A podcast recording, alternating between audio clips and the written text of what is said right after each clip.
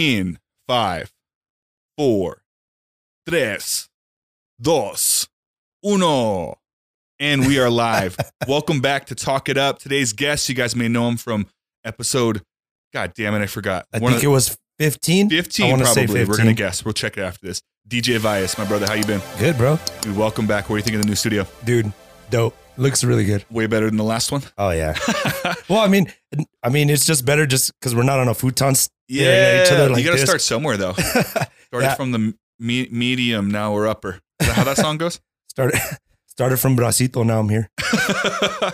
Nah, man, I was trying to like slowly upgrade everything over time, but I'm glad to have you back on, man, because I remember that we were talking about this before we came in here, like the first episode. We're catching up. We hadn't seen each other in a very long time. Yeah. The studio was different. And what we didn't share, what people don't know from that episode, was it was goddamn hot. My AC went out and it was hot for whatever reason that day. Yeah. And just the room we're in was like right where the sun goes down. So it was direct sunlight. And we had been drinking these energy drinks. Bro. So what you can't see in the episode is me and you were like both like really overheating. Plus when you drink a lot of caffeine stuff, like you even heat up even more. Well, so it was pretty hot. Yeah, and then I was coming off a hangover. Yes, we forgot about that. From Rad, from DJing that night. And then drinking a C4. Oh, it was... Yeah, heat, hangover, and caffeine do not mix, man. If it falls at all, you can... we're good. Side there. But I'm glad to have you back on, man. And this will be fun because we're not just catching up. We get to just talk about life and whatever else comes up. So to start it off, the last time we had talked and had an episode, you were living in Austin and you were just visiting. Yes. And all of a sudden you live here now, man. What happened? Well... The whole thing with my dad ended up having to come back. It was some personal issues. It was just stuff that he was going through. Yeah. So it seemed like the right time, you know. When we were talking, COVID wasn't a big issue either. And it happened or it was already going on, but you're right. Right after that's when we started shutting down, like literally like weeks later. Yeah. So I was the last person to DJ at Rad in Cruces before they started shutting everything down. So since then, COVID hit, so it kind of felt like the right time to come back. I got let go from my job in Austin, so I was like, all right, why not? So now I'm doing solar. Did you get let go because of COVID? No. It was. What'd you do? They got a new HR. Would you like violate some rule? I shared one of that reggaeton mix I made. Uh-huh. I shared it on Facebook during company hours. That's a weird, stupid reason. So I thought you were going to say you like put your finger in his butt or something, like the HR guy. You're like, what? No. I didn't know that I couldn't do this. Well, so they gave me a write up on my birthday, first and foremost. So they gave me a write up on my birthday. Okay. Never had my 1 year. Never had my 1 year review or anything like that. And I started May 15th of 2019. So never got my 1 year. And then they rolled me up, whatever, because they said that, you know, I wasn't performing up to certain standards or whatever. Mm-hmm. But it was the way that I was trained. It wasn't the way, like, it was more with work. It wasn't me. And then the new HR guy wanted to make a statement. So you were the example. Pretty much. I was a scapegoat. And they were monitoring my social media platforms. So that's crazy that we live in a world where that's like a thing now. And it totally is, right? They care about, because you're a representation of that company, even when you're off the clock, which I don't know.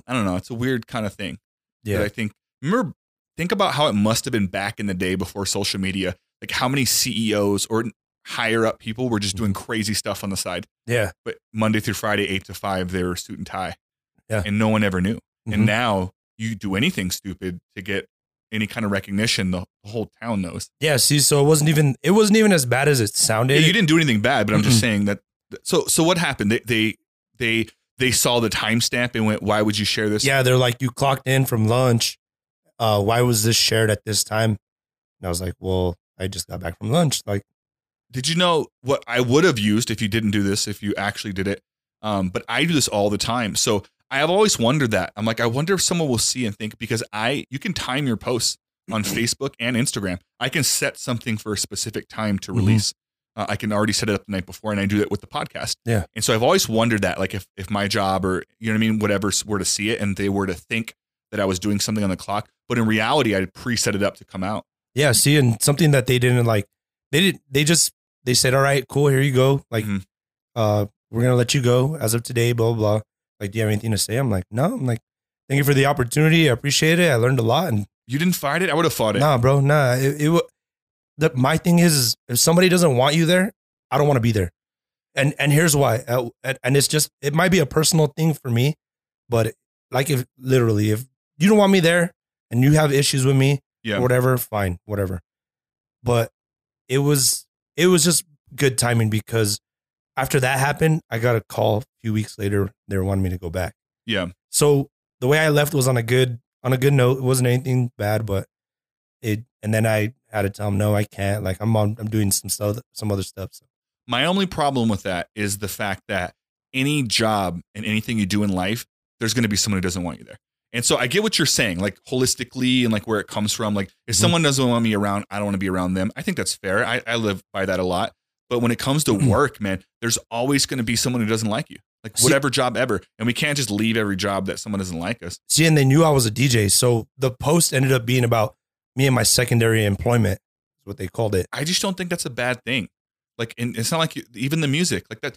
I would be proud if I was, if I ran a company and one of my employees was doing something on the side that was impressive. Like music is impressive. What you do is impressive. It's artistry. It's not like you like posted up like a dick pic and they're like, you know what I mean? Like, all right, that's like fireable. Jody Sasso. Yeah. In like your work's uniform, but just like your wiener hanging out, like for sure. Fire that guy. I get it. But you were like doing music and that's like, and it wasn't even a bad thing. It's like, hey, it's Friday. Here's my reggaeton mix. Turn it up. Yeah. Like if you guys are having a good day, whatever, like jam out to it. Yeah. And then, so that ended up happening. So I ended up coming back, I hit on my boy, Eddie. He's a manager for NM Solar Group. So now I'm with them, and I was an installer. Now I'm the assistant GM. So it worked out. Silver lining, like you get to be here, you have family here. So, and you get to hang out with me more. Yep. Yeah. Now we're close. Out. Yep. And then we got to do, thank God those guys fired you. Thank God. And then we got to do your fiance's graduation. That was fun, man. And we had one incident, and I talked about it on a different podcast. So I don't want to get too deep into it, but the listeners will know what we're talking about. Yeah, I remember it. Yeah. And it was me. I was the one who. I did it. I smelt it. I smelt it. I knew he was doing drugs. He's doing very bad things. Yeah. It was a fun night, though. Everyone, you got business out of that night. So it worked out for everyone, man. And it was a fun night. I ended up doing their, it was one of the bartender. It was her birthday. So we ended up doing an EDM night. And that was pretty fun. And it was cool because I hadn't played like an EDM night in a very long time. So I got to tap back into some old school stuff. I'm like, oh, I remember this song. Mix it up a bit. Yeah. I run into this issue. It's not like a real issue, but it's kind of like DJ envy. Oh, I realize there is a DJ envy. I shouldn't say that. Yep. But literally just the word envy, though. And what I mean by this is I was talking to Laura the other day, and I was like, I'm friends with Robbie. Mm-hmm. I'm friends with DJ VIYEZ, DJ Black. I'm like, I know too many DJs. So now when we do events for stuff, I'm like, who do I hit up? And so like Robbie did my 30th, you know what I mean? Yeah. And I was like, and then you were in town. And then, so my first thought was to go to Robbie because and he killed it, by the way, doing my 30th, and probably kills it to this day. And I've had him on the podcast since then. And I was like, but then you were in town and I had you on the podcast, and I didn't think I would see you for a long time. You moved back, and I was like, well, I kind of want like Elias to do it, but then like, is that messed up? Because like Robbie's going to be like, wait, he doesn't want me to do it. Yeah. And then now that like, I kind of got to know DJ Black a little bit closer, I'm like, damn it. Like, and so it's kind of weird, but then so you did my, my fiance's graduation. And so I was telling Laura, I'm like, what do we do for the next thing? Like we have too many DJ friends. How does that hit them all up? So how does envy work in the DJ world? Well, would you be offended if I did an event and I didn't hit you up? No.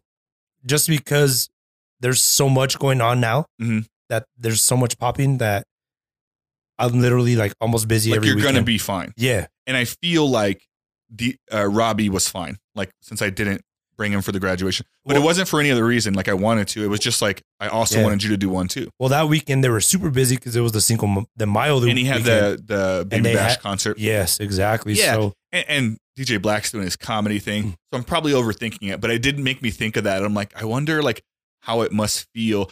I guess let me like, let me relate it to this. Like when I sold cars, like you get it when you're in the car industry, but it sucks when you see someone, you know, buying a car from someone else. True. And you're like, this guy knows, or girl knows I sell cars. I'm always posting about it. And yet they're here with some other person. And like, it's a weird feeling where you're like, damn it. And I'm sure they see me and they go, oh, I didn't even know Will worked here. Like now they feel bad. Yeah. And so it's like this weird moment. And I started thinking, I was like, I wonder if it feels that way. Like if you, have you ever run into that where like someone you know, like really close, like hired someone else? You're like, dude, you know I do this. Like, has that ever happened? It at first it used to kind of bug me a little bit, but now so much. Probably because you're doing good now. So, but at first, I bet maybe were you struggling to get gigs? And I'm a true believer, like being at the right place at the right time. So you know, like not even if somebody didn't hit me up, I wouldn't be offended by it. I'd be like, all right, cool. Like you could have had a better DJ, just saying. But you know what I mean? If they didn't want to, or they had, or there's been times where they're like, we want you there. We want you to enjoy yourself. Like, we don't want you to work. Yeah. But a lot of people don't understand that. Like, me DJing is not working. It's you're having a blast. Yeah. I'm having just as much fun as seeing everybody on the dance floor as you guys are being on the dance floor. Yeah. Yeah. So, yeah. I was thinking of that recently, but I'm glad that you gave me some clarification. We don't have any events coming up. Don't get me wrong. There's some DJs that'll be like super pissed off and just and hate the world because of it. But I'm not like that. I'm more like, all right, dude. Hey, like you wanted me there, like as a friend instead of me working. I understand it or whatever. Or you didn't want me there at all, but whatever. Yeah. You know what I mean? Give and take. It is what it is. And I eventually got over that whole thing in the car one too, because I realized at first you take it personally. It's kind of exactly what you said though. At first I wasn't selling a lot of cars. And so like, not only was it someone I knew, but it was also like, damn it. Like I was mostly mad at myself because I was like, this is like money I could be making. But then once you start doing better, when I was selling cars more, like I cared less and I respected it more, because now that I recently went in to look at a vehicle and I know everyone in the car industry in Las Cruces because I was in it for so long. And so I went to a dealership kind of late in the work day. It was like 6 o'clock and most dealerships closed 7 or 8. It was at Susparo. And I knew that I would know someone there, but when I got there and everyone had left for the day, except for one guy. And of course I don't know him. And so in my head, I'm like, I bet I know someone here, but no one's here. So I let that guy help me. Yeah. And so I take the car home. I ended up going back this last Monday to kind of work a deal or whatever. And of course I literally know everyone else there except for this one kid. And they're like, I know the sales manager, all the salesmen. I even knew a couple of the customers that were in there, just side thing. And I was like, I literally know everyone in this building right now, except for the one guy that I'm working with. And then the other salesmen were like, why didn't you tell me you're looking for a car, man? And I'm like, oh, like, this is how I felt. So I felt bad. And so it's like, but I get it now. I'm like, all right, this, like, there's too many like things at play. I can't keep track of who's where. And also for the customer, now that I'm the customer, like I didn't know. I knew I probably knew someone, but I didn't know who. It's not like I knew who to hit up. I just showed up and no one was there. Yeah. Kind of thing. And so I'm like, this must be how it is when I was selling cars. Like, and so I see it from the customer's perspective now. You just go in looking for a car, knowing that no matter what, and even if had I gone to one of the guys I knew, the other guys I knew would have been like, why not me? Yeah. And so no matter what, it was a lose-lose. Yeah, same thing with DJing. It's like people, you know what I mean? People respect it, yeah. And different DJs have their own different vibes. So like, you know what I mean? So just whatever you want as a vibes, if you want this DJ because he plays this certain amount of music or this type of music, like, hey, let's bring him on. Because there's times where I'm like, I can't do that. Like, you need to call this person. And you know what I mean? That's how it helps out too. Rubber bands like that. Yeah. See, I'm not that picky about music. Like I wouldn't care that much. True. Like I think I would just tell... But I'm just simple like that. Like Laura's more specific. Like she'll like really break down in anything we do. Yeah. With me, I'm like, all right, it's in or out. It's yes or no. It's like, can you do it or can you not? And if you can, you can. And like, I'm just like basic, man. I'm a basic bee. I like basic stuff. I'm basic. I like no sauce on my meat. I'm not bougie. Bro, for the longest time, I didn't know what the word bougie meant. I always thought it was like smelly. Well, the first time I heard it was bad and bougie. Well, I heard, yes, that one. And then I heard it in something else, like maybe like on one of those housewife shows or something, some clip or some like something that played. And for like a long time, I thought bougie meant like smelly or dirty. Like, I don't know. And it's quite the opposite, right? But like, and so when that song came out, Bad and Bougie, I'm like a hot girl that doesn't shower a lot. Like, that was my first thought. I'm like, why is this song so popular? And then I realized what it meant. Oh, it's because she don't scrub. Where do these words come from, do you think? Like cap. Everyone says that now. That wasn't a thing. Like, who started cap? That wasn't even a thing a year ago. No. And so I always wonder, like, who originates these words? Some rapper, maybe, TikTok or something. And then they just catch on. Bling Bling was Lil Wayne. People forget that. Lil Wayne started Bling Bling because he had that song, like, every time I walk into that room, bling, bling. It was like his first ever song. And then everybody's like, yo, check out my bling, bling. And now everyone uses bling and they don't even realize where it came from. Well, now that term is completely dead. Like, yeah, people don't use it anymore. No. Yeah. or Bye Felicia. Everyone says that is from Friday. Like, people don't even know where that came from. Like, people like that have never even seen the movie will just use it. Like, I don't know. It's a popular term. But I always wonder, I'm like, who starts these words? Yeah. They should start one. What's a good one? Dang, I don't know. Like, coming up with something like I was about to say fancy because of the fan. Like, fancy. Oh, damn it. That's already a word. Shoot. It's still my idea. I don't know. We one of my friends, Alex Paz, he used to try to do, he used to say red light that shit. And he'd always like say that. And it did catch on. Red light that shit? Like stop doing, like whatever. Like if someone was acting crazy, something, hey, red light that shit. Like he would always say like something like that. A red light. Yeah. And he was like, I think he told me like, hey, I'm going to try and start this thing to see how many people do it. And people did. It wasn't like major, like on social media, but like our group, like people started like using it. Yeah. Somebody's fighting. Yo, red light that shit. Red light that shit. Like, yeah, it's not even fair no more. Red light that shit. You got 3 people in there. What if we just revived it? Everyone starts using red light that shit. You never know, dude. It might start up, but then you got to give credit to. Oh, I will. I gave his name. Everyone knows if that catches on, it's Alex. Yep. Is there a word? Do you remember a term like from? Remember last time or our last podcast where like Mac out was a big one. Bust a Mac. Bust it was Mac. Why you acting green? What are the other terms from like that don't get used anymore? Psych. Remember psych? Yeah. Psych was a big one. Psych. What? Like just kidding for the people that don't know. Psych. I remember that one. Off the top of my head, I don't know exactly. Something will pop up as it comes on. Yeah. If you're listening to this and you can think of one, throw in the comments. Yeah. Because all the middle school era. Yeah. There's middle school, high school. These terms that everyone used to use. See, and I used to say savage back in the day. Savage. And now savage is a thing now. It's like, dude, that thing's savage. Yo. Yeah. We always used to say savage back in high school Yeah. Yeah. I'm trying to think, man. 2005. I was like, there's a big 2005. Yeah. Wait. Oh, that was your first. So you graduated 2009, huh? Mm-hmm. You could have been the same year as me, man. I know. We talked about this on the, actually we didn't talk about it, but.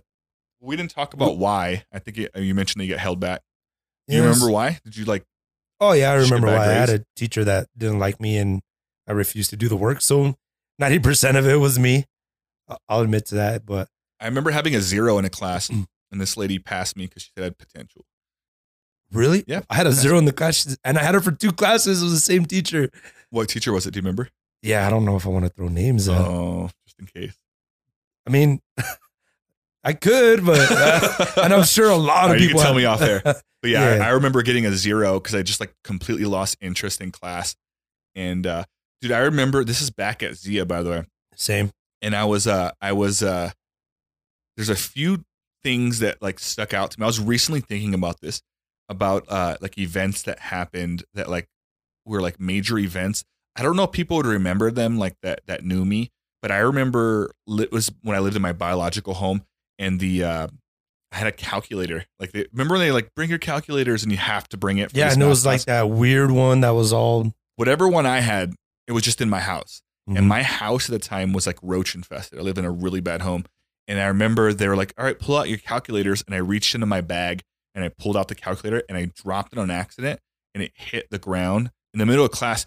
And like a bunch of roaches like ran out of the calculator. It was so embarrassing. All the girls that were next to me, like, oh my God. And like the people were like, what the hell, Will? It was so embarrassing, man. Like they thought it was probably a prank that you were pulling, right? No, they knew. They were just like, oh my, like how gross is this kid that he has like roaches in his calculator? And I didn't know, but apparently roaches, they got in the side, they get anywhere. Oh yeah. But so many, and it was a small calculator and they just ran everywhere because it had broken open when it fell. Yeah. And it was so, I was just putting it away and like shoving it back in my bag. And the kids were freaking out. There's roaches in the classroom. The teacher had no idea what to do.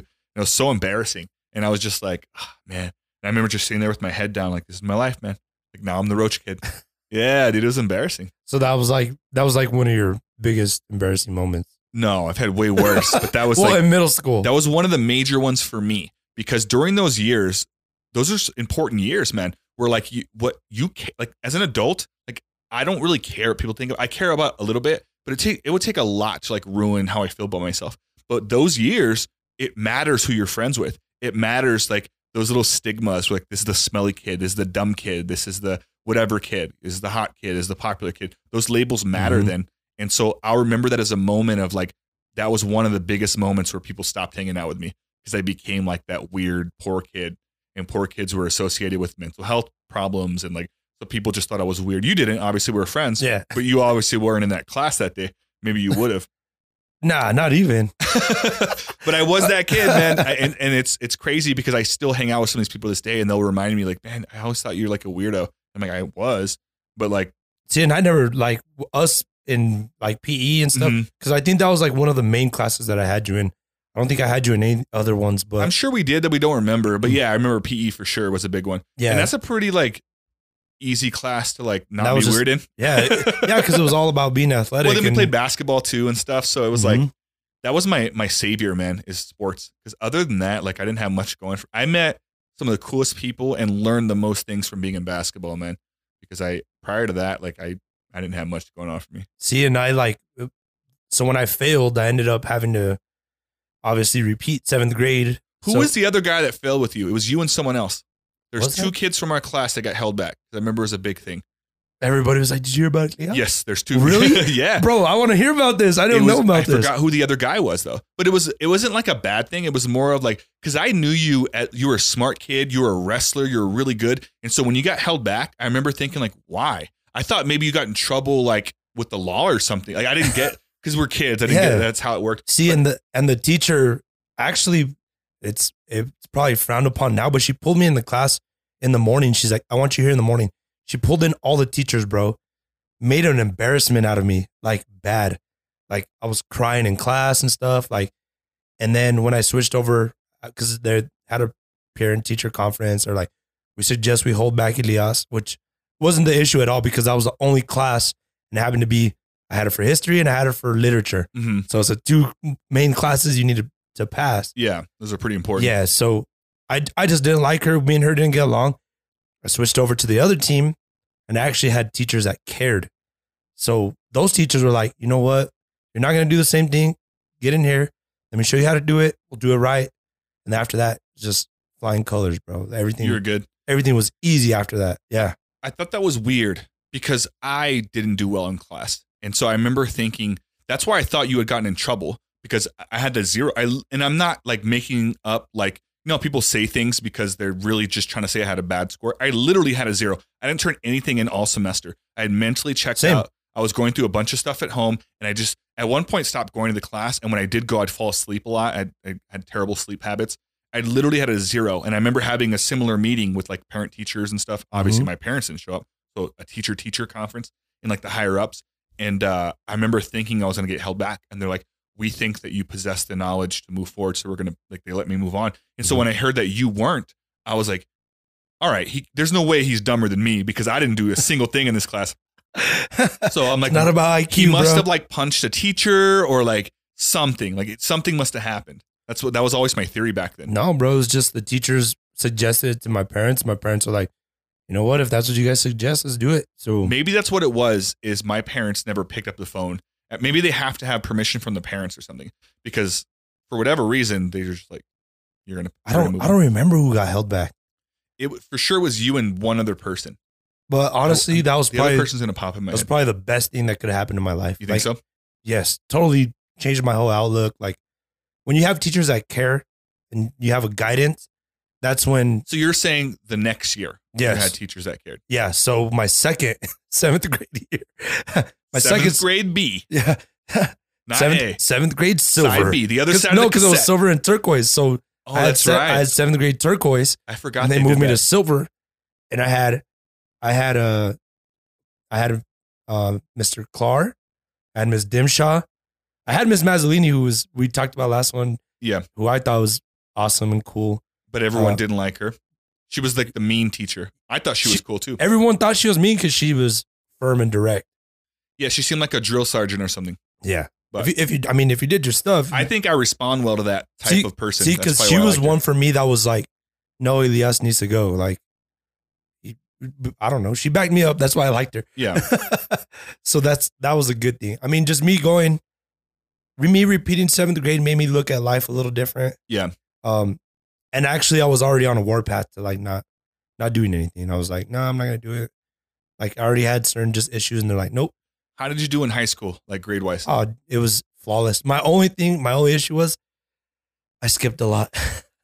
Yeah, me too. I think my junior year I had, oh no, my sophomore year I had 146 absences. And I don't even know what my count was. And I still had A's and B's, and nobody understood why. Like, no, the counselors didn't know why. Nobody knew why.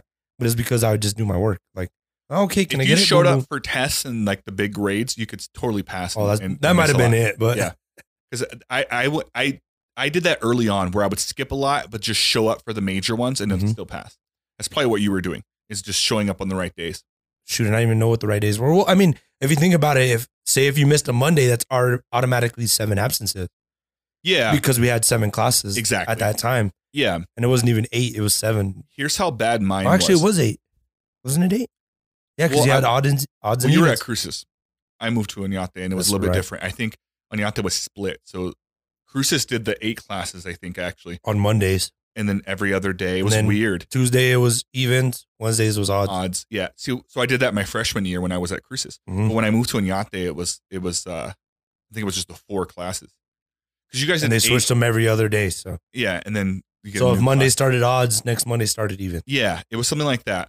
But I remember skipping so much. I did good my freshman year, my freshman year at Cruces. I played basketball and made it through the first semester, and then I started skipping towards the end when the basketball season was over. But then when I moved to Oñate my sophomore year, they made me play JV because of the transfer rule, and I did really well in my classes. I actually played the full year, made all my grades, and then my junior year is when it started going bad. I'd lost total interest in school. I was having a hard time. They accidentally put me in an upper class for it was math or something. All I remember is being in this class and seeing no one like my age and just being like, that's weird. And then when the class started, I remember thinking like, I don't know any of this stuff. What it was is they accidentally put me in like 2 classes ahead and I didn't catch on to it. They were talking about some crazy solutions of formulas that I had no idea. And I remember thinking like, oh, I'm stupid. Like, I don't know any of this stuff. Y equals MX plus B. And so, so I started skipping because I was like, this class is hard. And I remember being there one day and they're like, Will, you're not supposed to be here. Like weeks I was in this class and they were like, you're in the wrong class. It turns out I just went to the wrong room and they never like added it up. And the teacher never called me out for B. So meanwhile, some other classroom's marking me absent every day while I'm in this other class. So this class, they knew, they were like, hey, we have a student here. Which I'm pretty sure they probably said, hey, like the teacher in the class I was attending wasn't doing roll call right. So she essentially was marking me as someone else. Yeah. Oh. And so thinking that I was supposed to be there. So weeks went by and she goes, wait a minute, this guy that I'm marking here on the paper is not him, because I just talked to him and his name is Will. And she didn't put it together. She assumed I was a quiet kid, which is kind of weird to think about. And so she just assumed, and I was quiet because I felt weird. I didn't know anyone in the classroom because none of them were my age. And then I was like, oh, I'm not stupid. I'm just in the wrong class. But at that point, I had already been missing a lot. And so when they moved me to my correct class, I just skipped that because now I was behind in that class. Yeah. And I would just go, this is how bad it was. I remember I was scared to leave the building. And I would literally just go in the stall, like in the bathroom. Mm-hmm. And I'd fall asleep on the toilet paper, like where the thing is, the little plastic thing. I would just put my like forearms on it and I'd fall asleep for a period. And I would go to the classes I did like. And then that evolved into, I'm just going to do this for every class I don't like. So then eventually I was going to like 2 classes a day. Then it became like a habit. And then it became like, I can't sleep in the bathroom all day. So then a couple of friends had cars. I'm like, let's go like leave. And it just evolved and totally just downhill from there. Bro, that just brought me to an idea. Well, not an idea, but it was something that we should go to Oñate and pick up kids. No, bro. Well, they probably need rides. Well, back when we were in school, we still had house phones. So it still wasn't like cell phones. Parents didn't put their cell phones down. So I remember. Oh, yeah. Sorry, mom and dad, but I used to do this. She's gonna be mad, bro. Well, when we'd have the absences or whatever, when I knew I skipped, I'd pull the phone jack out just a hair. So that way the phone wouldn't ring saying. That's clever. Saying, hey, or you know what I mean? There was that automated, your son missed. One or more classes today. Yes. Yeah. To find out what's going on, call the school. I'd pull out the phone jack a hair until like around like 8:30, and then I go like press it back. And then you wouldn't get the phone calls. That's funny, man. My parents would get the phone calls and they would question me. I'm like, there must be like a glitch in the system. Like I would always just tell them like, I went to every class today. Oh no. And they caught me one day when I started leaving. My foster dad caught me. I left Oñate and I had no plan. I thought I would get picked up. I didn't. So I ended up just walking around because I had nowhere to go. And he found me walking. He was just like, what's up? He was a social worker. So he was driving to like someone's house.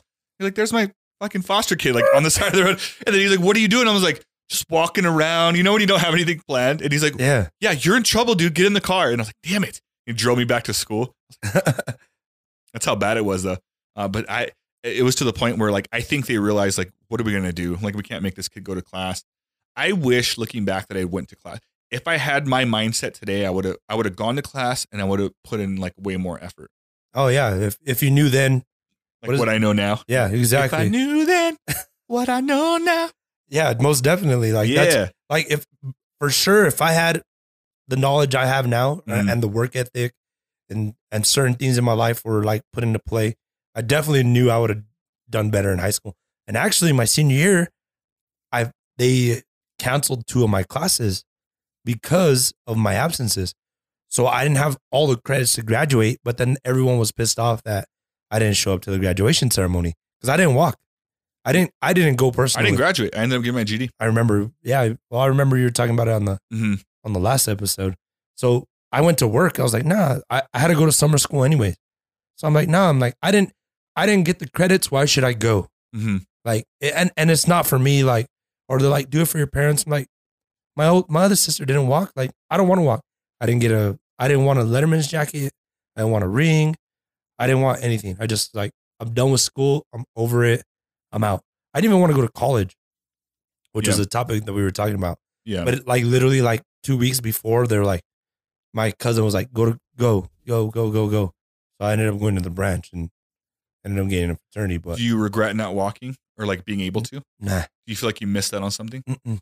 Yeah, me either. I feel like I saved probably like 3 hours of my life. I did get for like now that you go to graduation, you're like, what? I'm like, yeah. Well, my niece just graduated today. Congratulations, Nadiana. But congratulations. It's hard to go through those ceremonies, and then it's boring, and then it's weird because of COVID and everything, and so it's outside the field of dreams, hotter than hell. Yeah, I'm like, I'm so glad I didn't walk and put anybody through this. Like it was just me, and then I went to summer school. Yeah, ended up getting better grades because of the summer classes. And I was like, all right, cool. I got a higher GPA. Thanks. Yeah. It worked out for you, huh? It worked in my favor, you know? Yeah. I don't feel like I missed out on much, but I did miss out on my reunion. Did you go to yours? No. Cause they didn't hire me. Hire you? DJ. Yeah. Oh, so they invited you and you were like, but they didn't hire you. So you're like, I'm not going. A few people were pushing me to go DJ. I'm like, who ended up DJing? Do you remember? No. Cause I didn't go. But you didn't hear about it? I heard about it, but I don't know who DJ'd. Well, I'm sure he's an asshole, whoever he is, and he's not you. Well, and shame on your class. Well, it's because a few certain people, one person, including my best friend, Nick, they were pushing to get me to go play. Little Nick? Nick Howie? Maybe not the same Nick I was thinking of. Sorry, other Nick. Well, he was pushing for me to go do it. He's like, yo, he's like, me and certain people want you to go, but it's like 50-50. Like, people are like, well, why do we need a DJ when we can just play music off our phone? And that's where, that's where the environment changes. Cause you know what I mean? Anybody can play music off their phone. Well, especially if a person in the graduating class is a DJ, that would make complete sense. Like they should have just had you there. I accidentally went to mine because I went to a wedding. It was there. Dude, it was at the Farm and Ranch Museum, and I really didn't want to go to the wedding. I did want to go to the wedding, but I was like, it was the day of. I should have been mine too, but I almost wanted to back out, and I'm like, yo, let's go. It's one of her good friends, which ended up being a fun time. But we're walking in, and I start seeing like people that I know from school that I haven't seen in a long time. Like, hey, and I'm like, hey, what's up, guys? And I saw someone else, like, dude, what's up, bro? You live here now? Like, oh, yeah. And then I'm like, how weird that they're here. And so we start going to the ballroom where the wedding is at the Farm and Ranch Museum, and Laura, my girl, tells me like, oh, I think there's like a reunion going on here. I was like, oh, that's crazy. Like, I wonder where my reunion is. And then I start counting on my hand and I'm like, be like soon, I think. And she goes, I think it's this year. And she goes, I think that's it. Like, and I'm like, oh, that would make sense while I'm seeing all my friends. And I go, no, they would have invited me. I was pretty popular. And she was like, all right. Like you could tell she realized at the same time I did and she didn't want to be rude. So she's like, yeah, like, I bet like that's not yours. And I'm like, no, I think it is. And so we're like at the wedding and I'm like, we're having fun. And I'm like, they wouldn't do that to me. Like, and so I got to go check it out. And that's pretty much, I was like, hey, I'm going to use the restroom. And I go, and so I start walking around and looking at the ballrooms. There's a couple other events I go around and sure enough, Oñate, class of 08. And I'm like, what? And like all my friends are in there. And I'm like, how did I not get an invite to this? And a couple of people there told me, like, the person who threw it together, like, didn't do it right, or, like, we barely got the invite, like, a couple days ago. Mm-hmm. And I was so mad. I'm like, I didn't even go all the way in. I walked in, I saw a few people, and I left.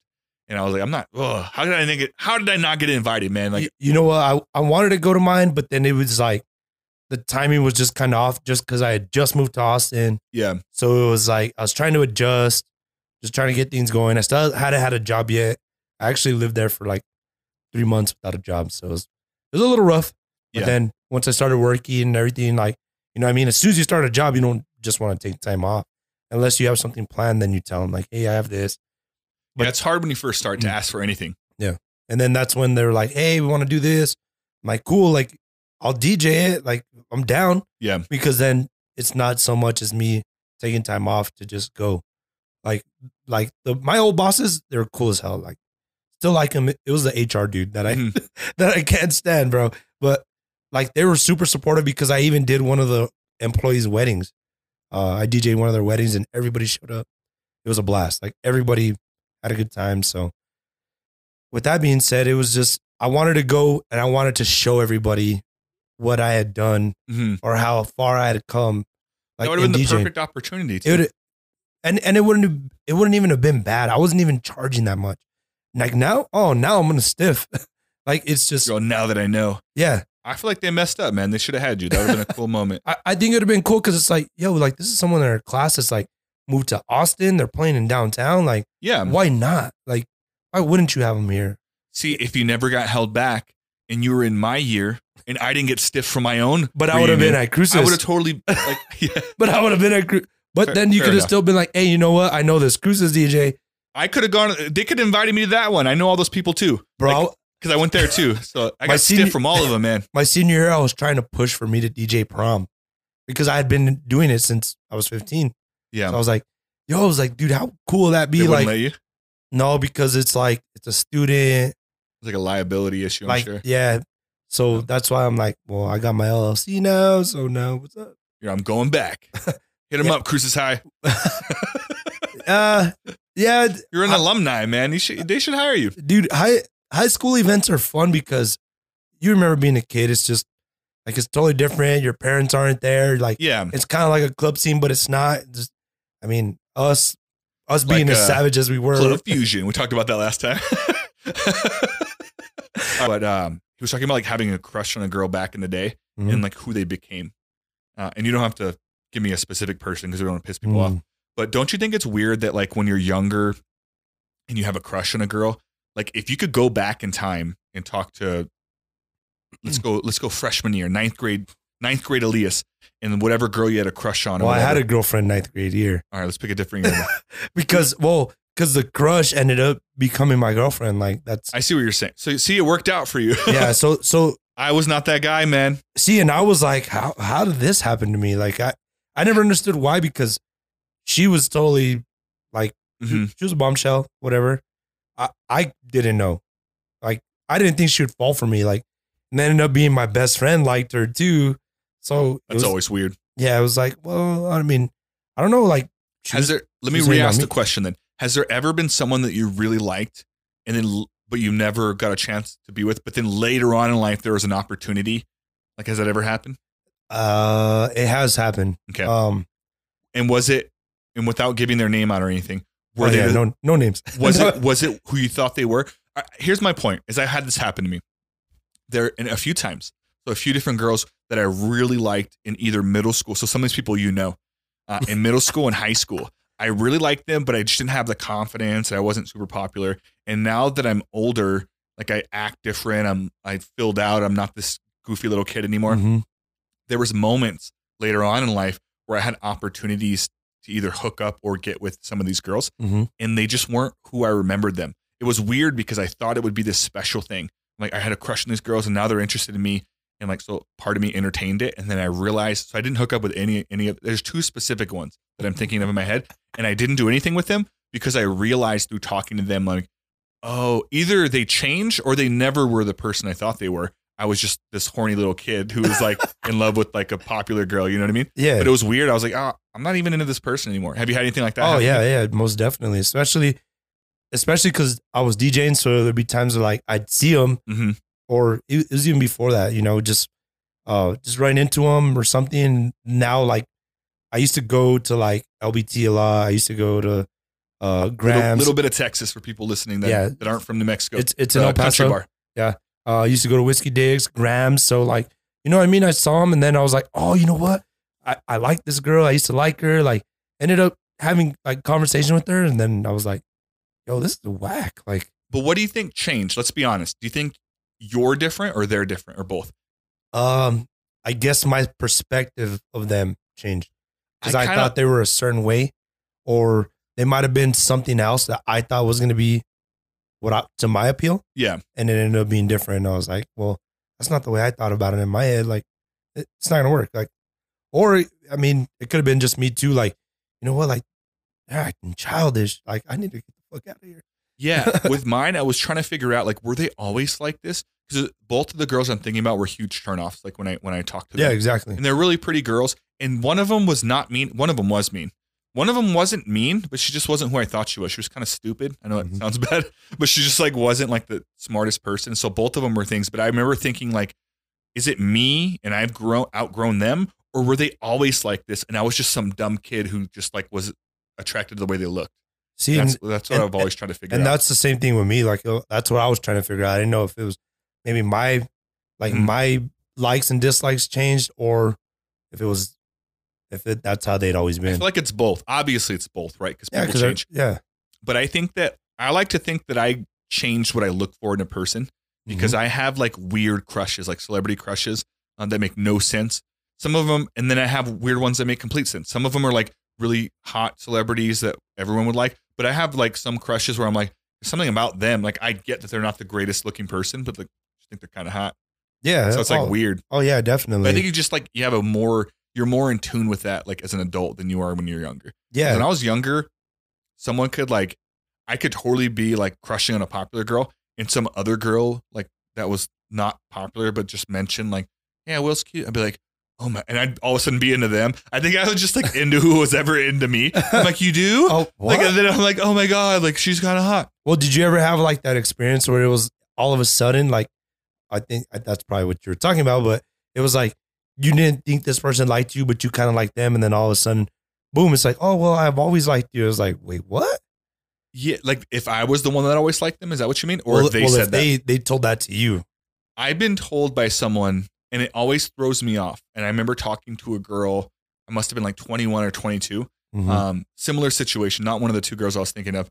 But I just, like, met her at a friend's party and she started talking to me. And she had made a comment like that. Like, I always had a crush on you. Like, always.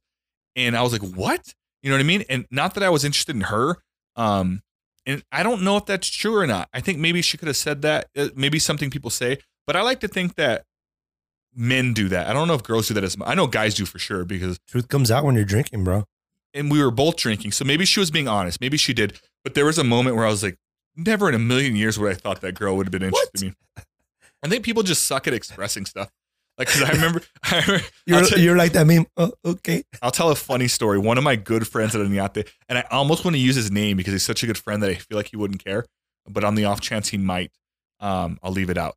But he, one of my really good friends let me live with him when I ran away from home, and his sister was pretty hot and she went to school with me. Oh. And, anyways, I wasn't the coolest guy. Like, I was kind of awkward and I didn't know how to, like, take things right, whatever. And so one day a girl he was dating picked up on it, and they were older. He was older than me. And so she thought, like, you know, girls are way more thoughtful than men. Yeah. She thought, oh, I can tell who likes her. I know she likes him. I'm going to try to hook them up. Ooh. And so she comes over to my apartment one day, as she did all the time because I lived with her boyfriend. And she said, hey, we're going to go out to eat at Hooters. And this girl, I almost used her name on accident. This other girl, the sister, is going to come too. Would you want to come eat with us? At the time I was super poor. So in my head, I thought, free meal. Like, yes, I am in. So I go with them to Hooters, just oblivious to what's going on. And I'm sitting across from the sister, and then the girlfriend's next to me of the brother. I know it's getting confusing. No. Yeah, I know. My roommate's girlfriend's sister, girl. Brother's not there.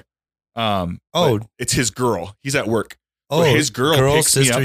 Yep, exactly. Oh. So me and two girls. And it was the sister across from me and my roommate's girlfriend next to me.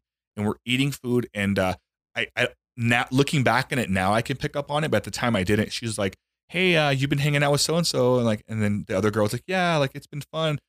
What do you like about her? And I'm like, oh, she's like the coolest person ever. Like we like, and so it was like weird. I grew up with her. Yeah. Yeah. And then anyways, out of nowhere, we had stopped eating. We're hanging out. She decides that she's going to kiss me.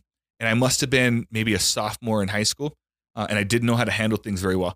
So out of nowhere, she leans across the table and just kisses me. And so it's like a moment. Even my eyes got big. Yeah, like, so there's a moment where that happened. And I go, and I look over at the other girl and she's looking at me like, what do you think? And it was this weird moment where I felt cornered. I felt like they set me up, which they did, but that's not a bad thing. I literally said like, so I end up getting mad. Looking back, it's so embarrassing because I didn't know how to handle that moment. Yeah. I go, you set me up, didn't you? To the girl. And she goes, well, yeah. Well, like, but like, what do you like? You guys like each other? And I was like, I looked at the other girl. I'm like, this is so embarrassing. Like, I can't believe you did this. I made a big deal. I leave to the restroom and I'm like, oh, I was mad. And then anyways, like, meanwhile, the two girls are like, what is up with him? And like the other girl who had just kissed me, I'm sure she was like, oh, like he's not who I thought. I totally ruined the whole thing. And so I embarrassed myself. I came out, I'm like, just take me back. I can't believe you guys did this to me. And see, but I could see your standpoint because that was your boy who took you in. Let me just say this. The brother who's my friend could drop me in a second. Really good boxer, really good fighter, aggressive bean guy. Mm-hmm. Not to me, but he was one of my best friends. And I remember thinking like, he is going to beat me up. Like they didn't let me know that. So you were thinking rationally. They were thinking totally But I was different. Also being irrational in the sense that I could have handled that better. I handled it immature. I essentially made the girl feel like something was wrong with her. Yeah. When I should have just said like, hey, oh my God, I do like you. I just think it's weird. I could have totally handled it better. But yeah, and then I ended up calling my friend and be like, dude, like if I had like cheated or something. Yeah, I'm like, dude, I hope you're not mad. And he goes like, dude, I knew that would happen. Like she likes you. But at that time, he even knew and he didn't even tell you. Like, at that time, I'd already ruined it. And I actually did like the girl, by the way. And so like, I just, nothing ever came of it. She totally switched how she felt about me, rightfully so, because I acted like an idiot. Yeah. But I look back on that and I go like, God, like I didn't know how to even handle a girl that liked me. Like I didn't know how to handle it. Whether I liked her or not, there's a right and a wrong way to handle that. And I definitely handled it wrong. And when I look back, I'm like, God, like, I should have done this. I was such an asshole to that girl. If you knew now what you should have known then. Exactly. So I look back and I think like, how stupid was I like in that moment? And I'm so glad I grew up. Do you have a moment like that where you like, you ruined a moment with a girl you maybe you liked or something? Can you think of anything? I think you were in my grade in 7th grade. Okay. Do you remember Big O, the Big Tire? O? Big O tires? No. Do you remember the Big O crowd that circled on the basketball court? The corral? Crowd. Like crowd. How? Yes. Yeah. Yes. Do you remember me getting slapped in front of the whole 7th grade? So I know the girl you're talking about. Should we leave her name out? Oh, yeah. Just in case. I know exactly. We'll leave names out. Okay. So what's the story? So the whole issue was like, I liked her. She liked me. We met because we started dancing on the dance floor. Mm-hmm. That's how like it actually became a thing.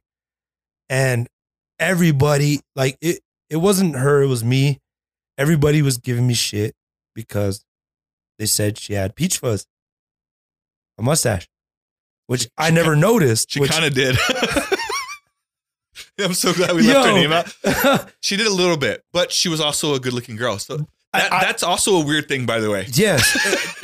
Look, I never know. We're so shallow right now, dude. I didn't notice that, but just because of like me with dancing, that's so like we talked about in the last episode, like dance battling and stuff. Like I felt energy and stuff like with dancing. So with dancing with people, that was one of my things. I got you. So you felt a connection with her where dancing, you didn't even notice like the.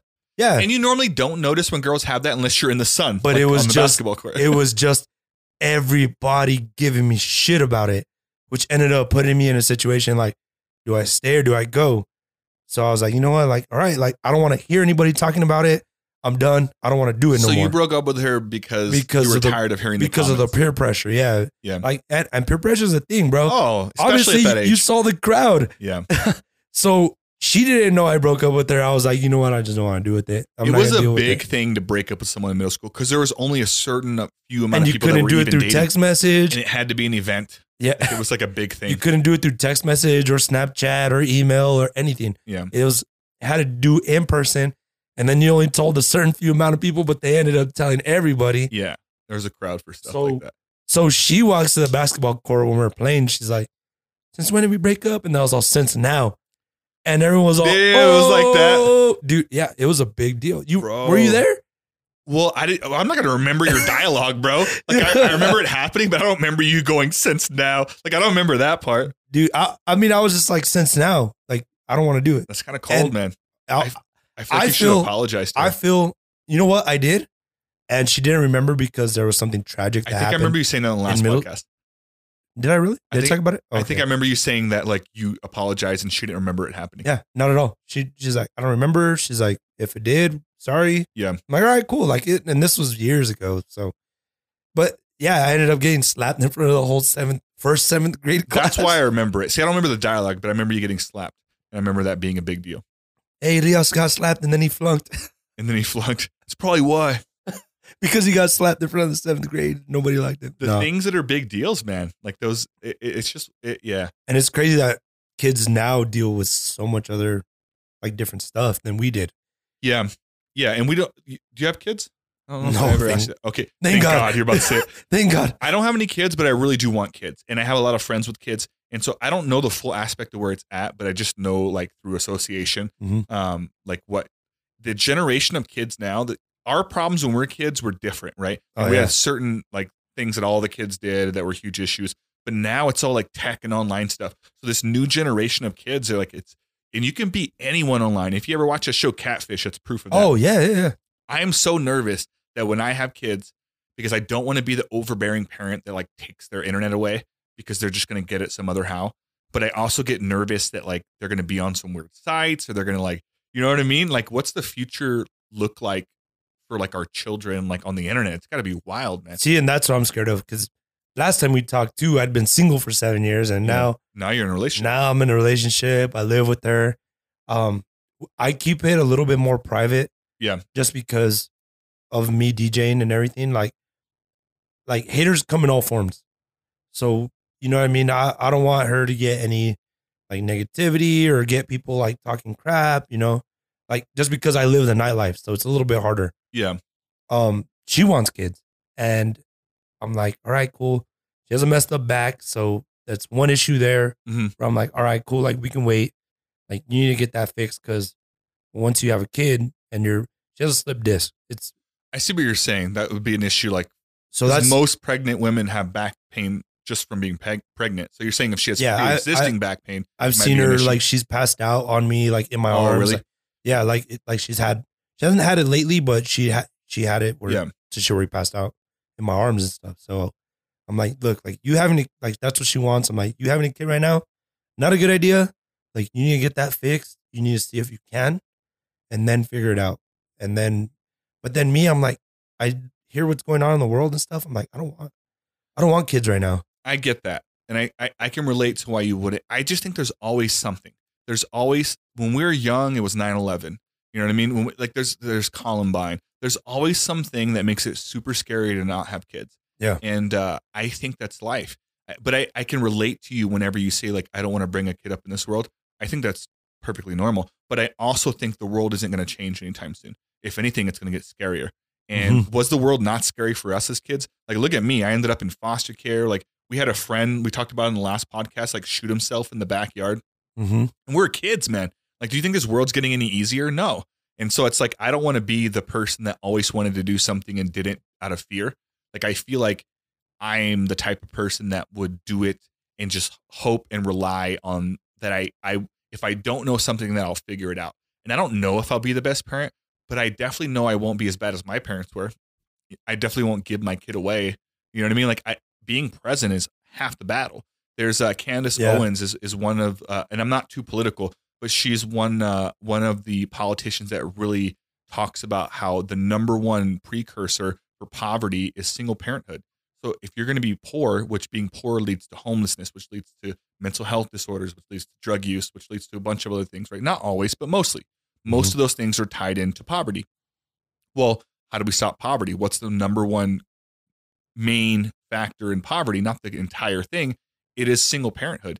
So people that have one parent are like 8 times more likely to grow up in poverty. Mm-hmm. And they're also more likely to not learn something. And it's typically an absent father, right? It's very rare that it's an absent mother, but that does happen.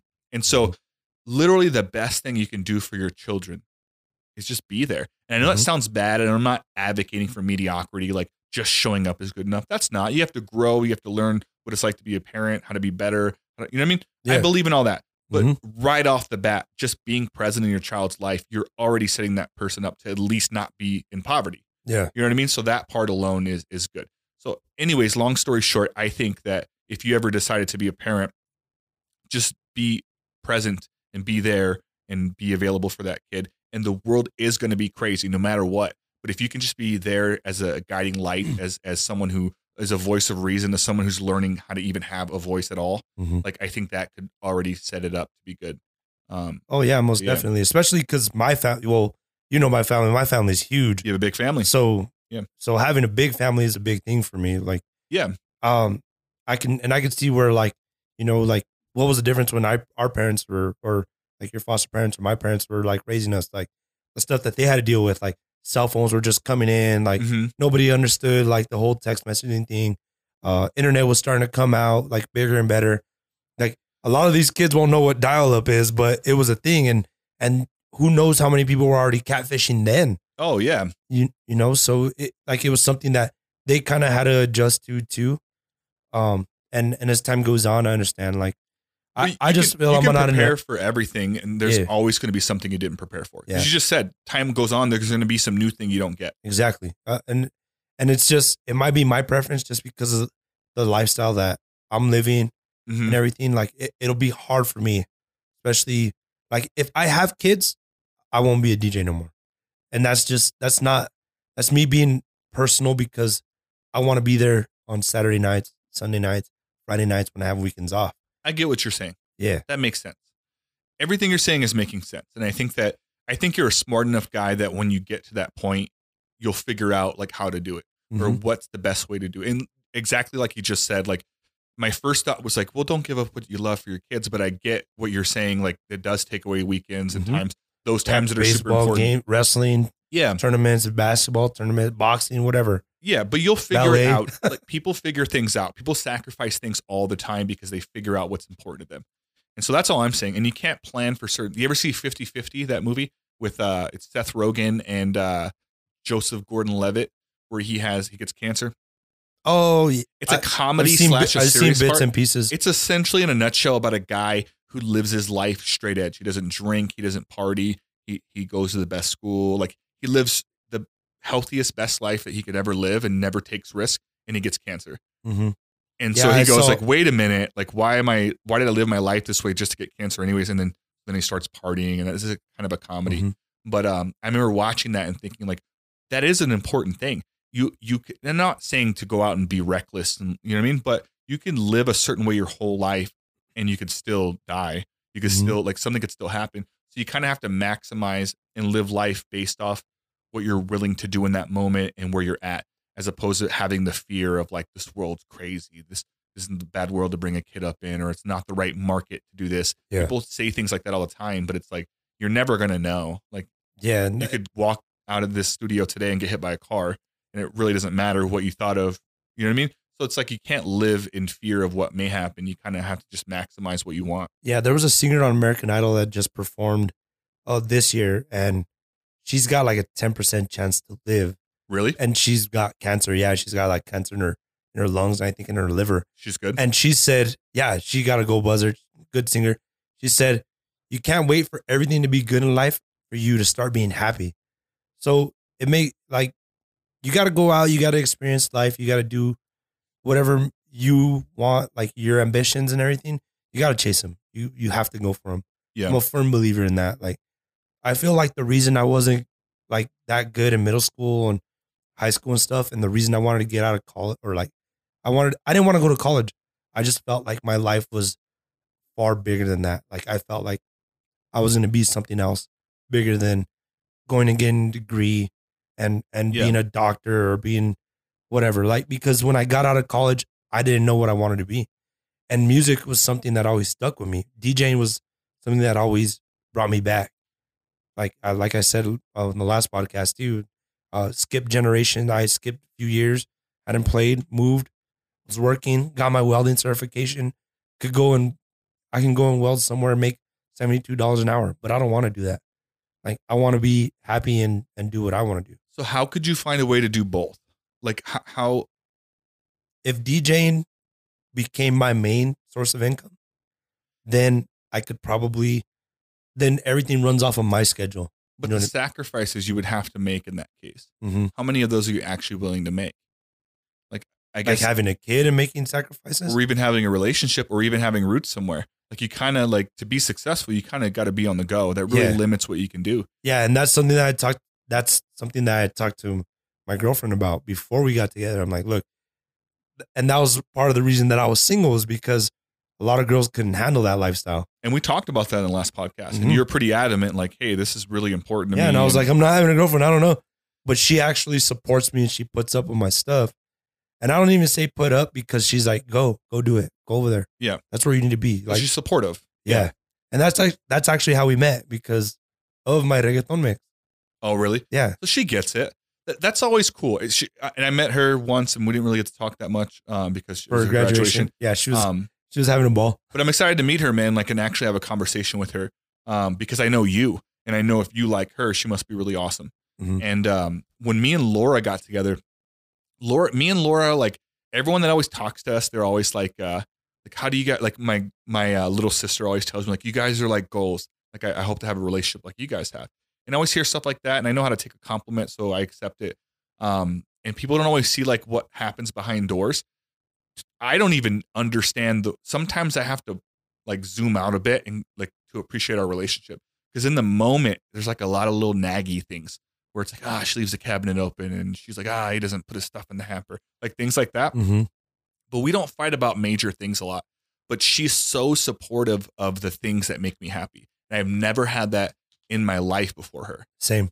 Whether family, obviously I didn't come from a good family, and I get that from adoptive family and friends.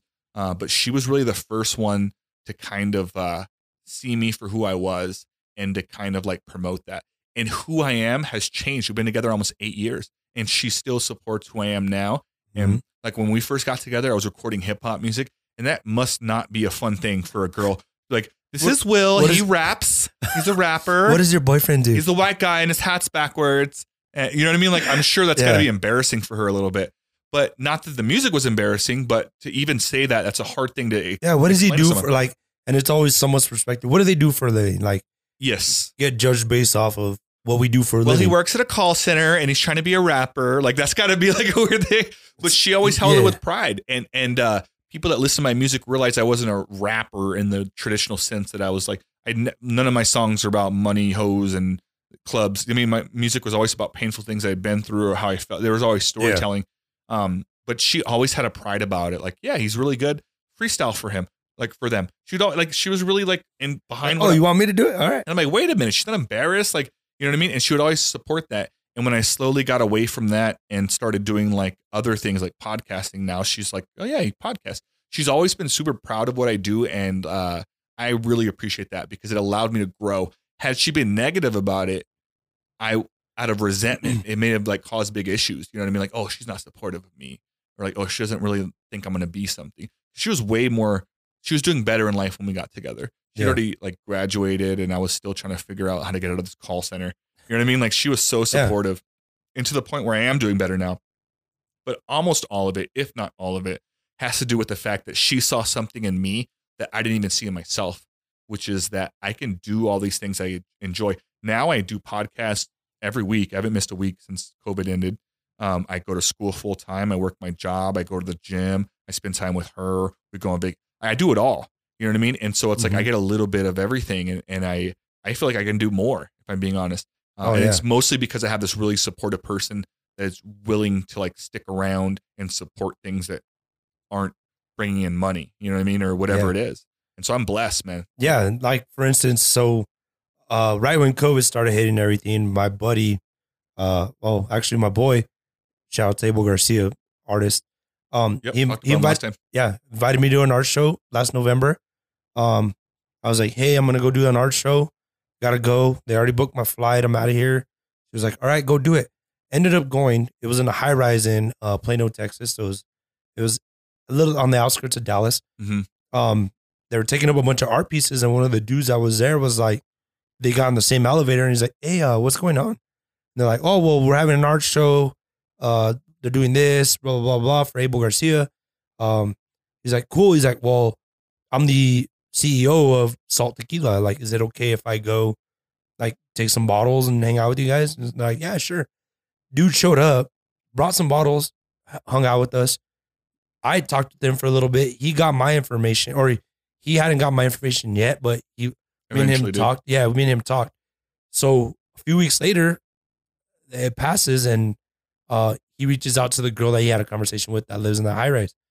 She's like, she calls Abel's like, Abel, get a hold of your boy. This dude wants to meet with Elias. Mm-hmm. So we ended up talking. I ended up hosting their 2021 virtual New Year's Eve concert. Nice. So they had live bands, and I was just in between sets. So I talked and everything. I ended up getting sponsored by them. Oh, wow. So I'm sponsored by Salt Tequila. And why didn't you bring me any? Could have put it right here on the table. I should have. I'll get one for, come over tomorrow. I'll have a bottle. If you bring me one, I'll literally put it right here for the next few episodes. Okay. And I won't even talk about it. It'll just be there. Deal. Hear that, Bill? That way people ask, what is that? So, yeah. So I told her, I was like, look, like, perfect example. Yeah. If you would have been pissed off and you would have been like, you know what? I don't want you to go, blah, blah, blah, blah. All you're going to do is talk to girls, this and that. You could have been so negative about it. Yeah. I was like, but since you weren't and you were supportive of that, like, look what it led to. Like, and their headquarters is based out of Miami. So I still stay in contact with them. They send me money to purchase bottles to show at bars and stuff. Like, you know what I mean? So I'm going to support them like they support me. And that's something that I got because she encouraged me to go.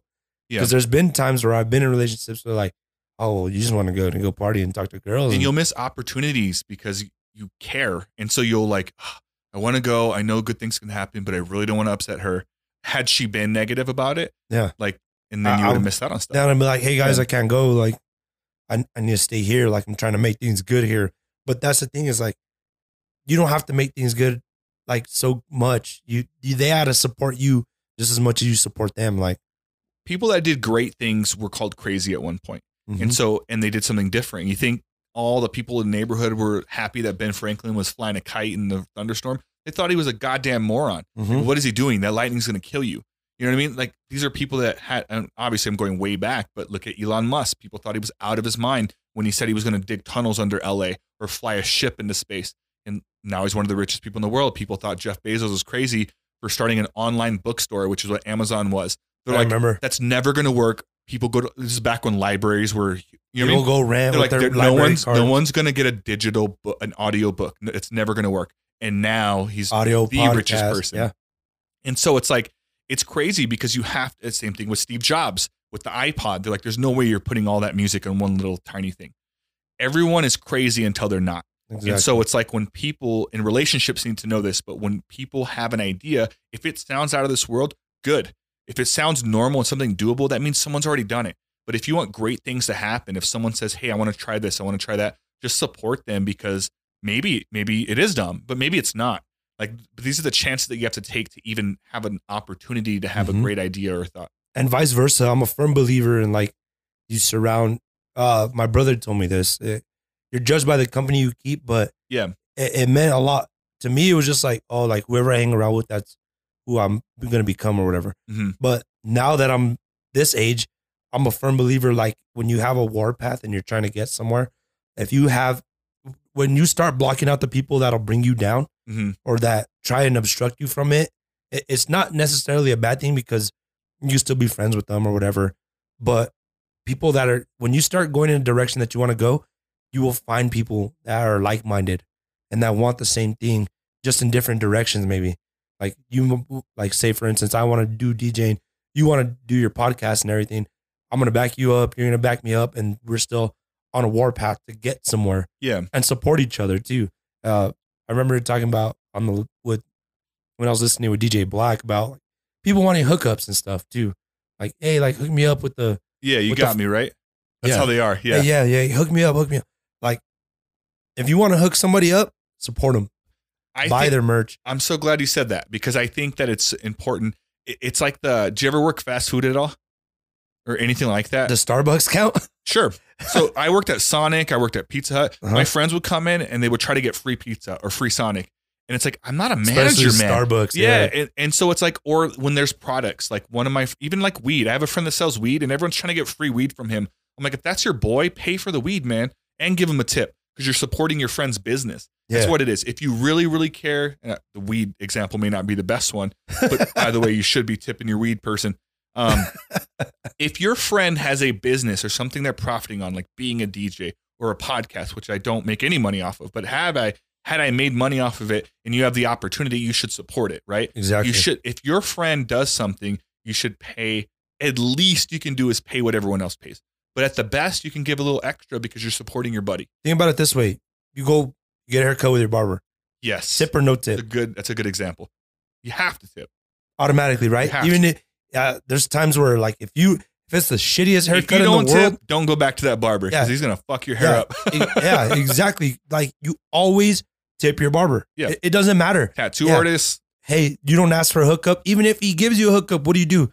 If he does a good job, what do? You freaking tip him another $10-15 just to cover it. Here's a good example too. Yeah. Nick Clark, who I had on this podcast, was he used to bartend at Whiskey Dicks. Mm-hmm. Still bartends, just at a different place.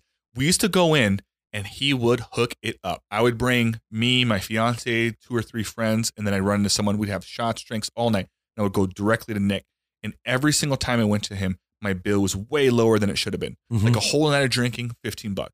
Now I could easily have been, that's my boy. Haha, see, I told you guys, and left. Whatever I would have spent. And I kind of kept a pretty good idea. I would tip him. Not even a good tip. Because people say like, oh, throw him some extra money. I was going to spend that money anyways. Mm-hmm. So I went to my buddy. If I knew, I would ask him. This is how it was. I'd go, hey, what would it have been? So he'd give me my ticket for $15. He's like, oh, on a night where there's a bunch of people, he's like, honestly, it'd been like $80, $90. You know what I mean? I'm like, cool. And when it was less, he'd go like, honestly, man, like that was about what it was. Like I just had to charge you to my manager. Yeah. Whatever he said, he could have told me and been like $150 and he charged me for $15. I would have tipped him the other $135. Yeah. I tipped him whatever it would have been. So because he deserves that and it's a win-win and it's my boy and he's not just hooking me up. I want to hook him back up too, because I would prefer to give my money directly to the person hooking me up here. Yeah. You know what I mean? And so, but that's not everyone sees it that way. Most people think like, oh, we'll come back here and only here because I get free drinks or cheap drinks. Like, nah, hook your boy up, whatever it is. If they're making money and there's an opportunity there, support them with that. It's the least you can do. Yeah, for sure. Most definitely. Especially in the nightlife. Well, yeah, pay your boys. Yeah. You know what I mean? Like, yeah, everybody always wants freebies, bro. But like, you know what I mean? If you really want to support somebody and what they do and how they do it, like pay them what they're worth. Yeah. At least what they're worth, if not more. Yeah. Because you know them and you want them to do well. And so, I don't know. It's very rare at anything in life that I don't tip. I have been victim of not tipping a server. A few times, and I try to tip everyone. You have to really mess up for me to not tip you. But I've had a few people that were so bad that I'm like, if I tipped you, I'd be like enabling, because like you were an asshole, man. Like if someone messes up something, that's fine. People mess up all the time. Yeah. It's about how you handle it. Like if a server comes up to me, like I'm sorry, I'll tip you just as much as I would tip anyone else if you took care of it. But I've had servers come up and be an asshole. Like literally, I've had a server be an asshole to me. I'm like, oh hell nah. Like I'm not tipping this person. I went to Buffalo Wild Wings one time. And I got sat. What happened is I walked in and nobody, like I was just waiting there for long. This is Buffalo Wild Wings. It was pretty crazy. And I stood there. Nobody came over. I had to wave my hand. This person was like, oh, let me get you over here. They sat us in the middle of the long bench full of other people. It wasn't even like our own spot. I'm like, whatever. It's me and a buddy, just two of us. And we sat there, waited for a drink, literally almost an hour. At 30 minutes in, I end up waving someone out, and I said, hey, we got sat here, but no one's come. Oh, we'll send someone over to you. Okay, cool. No drinks, nothing. 30 minutes. Another 30 minutes goes by. It's almost an hour. An hour, dang. And we're sitting there. And the only reason we even stayed this long is because there was a fight on. We really wanted to watch the fight. And at this time, I was embarrassed. My friend came into town from Midland. And I'm like, God, this is an impression of Las Cruces. It's always how it happens. You bring somebody from out of town. Yes. And I'm like, oh. So I just like got mad. And I just like, dude, let's get out of here, man. Let's go to Wing Daddy's or somewhere else. And we start walking out. And we're about to leave. And I look over and I saw this guy who was bigger than me, by the way. I don't want to say double. He was a big guy, and I'm a big guy. He's bigger than me. He was a manager. I can tell he had the different shirt than the rest of the workers, and he had the name tag, and he was like in slacks as opposed to like any other outfit. And I was about to just leave, and I saw him, and regardless of how big he was, I was like, nah. I just like, I turned to him. I say, hey man, just so you know, I've been sitting there for a goddamn hour watching all your servers fucking walk around doing nothing, and I even had a server walk directly at me, make eye contact, freak out, and leave, man. I was like, we've been sitting here for an hour. No one's going to take a drink. And he turned red, and he was a black guy. He turned red, light-skinned black guy. But he started turning red, and I think I was scaring him. And I realized like how aggressive I was being, but it's only because I felt disrespected from that happening. Yeah. And he was like, oh my God, I'm so sorry. Let me go get someone. I said, don't waste your goddamn time, man. You guys should have got someone 30 minutes ago when you said you're going to, I just let it all out. And he was shaking. This guy was shaking like if I was going to attack him. And I was talking to him, and I talk with my hands. And so I realized I was scaring him, and I said, hey man, I don't mean to be rude to you. I know it wasn't your fault, but just so you know, I'm never coming here ever again. And I just left, man. And obviously I didn't leave a tip, even though they brought waters or whatever. You can't. You didn't get anything. So, but even if I had, I wouldn't have tipped. But it's like something like that I was like, dude, I can't believe this. And maybe it was just a weird day or something. I don't know. But yeah, I'll never forget that. But little things like that where I'm like, this is blatantly like crazy. Like I won't tip for stuff. Let's talk a little bit. We kind of talked about this off camera whenever you first got here, but that person, because I feel like this is going to be a big story whenever the podcast airs. But there was a guy that essentially killed a dude at Apodaca Park. Oh, and I was telling you a little bit about it. So I don't know the whole story, but I know parts. And I got to research a little bit of it. So whenever the one with Matthew airs, we kind of touched on it a little bit, but now I have more of the details. So essentially, this guy at Apodaca Park had killed a guy and cut his head off and was playing soccer with his head. And it was like it is a big story. So by the time this comes out, more details will have come out. But apparently from what I know, see, there's this thing going around where people were like, oh, he was convicted of a murder a couple years ago and he should never have been out. He was tried for murder, but never convicted. So far from what I've read, he was not convicted. So that's part of the story that people aren't talking about. He was let go, which is why he was free. So a lot of people are blaming like prosecutors and stuff like that. Like this guy should never been about, but I think there's always multiple sides of a story. And I try not to speak on something unless I know a bunch of facts on it. So we can only talk about what we know, but I feel like both sides of this story, I feel like there's obviously a mental health issue there, right? Like this guy isn't sane if he's doing stuff like this, but I always feel like the system and the way it works, like we're easy to like say things like, what do we do with people like that? What do you think? Like, how do you even like, do you rehabilitate? Like, what do you do when someone's so far out of their mind they're willing to go to those lengths? Well, when I was in college, we actually did. So when I was in college, I was doing criminal justice. So for one of the classes, they're like, all right, raise your hand if you're for the death penalty. Okay. A few of us raise our hands. Raise your hands if you're against it. So a few the rest of the class raise their hands or whatever. And they're like, yeah, all right, everybody that was against it, I want you to write an essay on why you're for it. And if you're smart for it, I want to write why you'd be against it. Yeah. Yeah. And mental health is such a big thing like that. A lot of people are starting to touch base on it now, but back then it was just like, nah, you're crazy. Like lock them up. Yeah. Crazy is crazy and you can't be around people. Yeah. But that's not true, but that's how people see it. Yeah. Yeah. And I feel like obviously if you have a past mental health issue, like something should have been addressed then. And something should have been figured out. Like even if it was a part of the justice system and they didn't convict them, they should have figured out why they had the reasons for doing whatever they did. Yeah. But it's almost like, what do you do? Let's say they did know. Like, what do you even do with that person? Lock them up. You kind of just other people who also have similar thoughts. Like, I'm not sure that's the best way to go. No, I don't know what is, but I know that like locking someone up is the easy way for us in the world to feel safe. True. It's like, put this person away and I don't have to worry about them. But in reality, in this person's case, he didn't go away. He came back. And so there has to be something like some sort of path where people can get help. And I don't know what it is. I think it starts from the stigma of mental health, and people just always think that it's like bad. And with schizophrenia or bipolar, which is pretty common, a lot of like people don't realize how common these mental health conditions are, mm-hmm. but we're quick to just be like, that person's crazy, and they get labeled as crazy, yeah. and they just can't be around people. But look, a lot of those things are treatable. Like if you can go back in time and stop this from happening, you would think that you would find someone that could help this person. And not that it takes away from if he did commit that original crime, but we want to make sure that people aren't doing this again. Yeah. And we get that a lot with people that have like child abuse or sexual abuse against children. It's like they don't know what to do with these people. And so they get no rehabilitation because they, first of all, feel ashamed and all this stuff. And I'm not condemning, or I'm not saying that we should feel sympathy for people that commit these crimes. I'm not saying that at all. But I'm saying there has to be something that we do with these types of people where they can grow. And I don't know what that is yet, but I don't think that locking people up is always the best solution. Maybe that plus something else. Like if you're in jail, can't you be like going through a specific program to help you work that out or like talk about it? I don't know what to do, man. But I feel like it's becoming more and more of an issue where we get these kinds of things. It's becoming more and more of an issue because it's more known on social media now. It's always been an issue. It's just publicized. It's just public. Yeah, it's shoved in our faces, and that's scary. Yes, exactly. Yeah. It's just more. We have access to. I mean, you can find out what something happened in Florida 2 minutes ago, if you go and look at it, or New York or LA or wherever. You know, you have that access to your phone to where and things get thrown on your phone too that you didn't even know. You're like, oh, what the heck? Like this just happened. Like the shooting in downtown Austin. Like. I heard about it the next day, like the next morning. Yeah. On my way to work.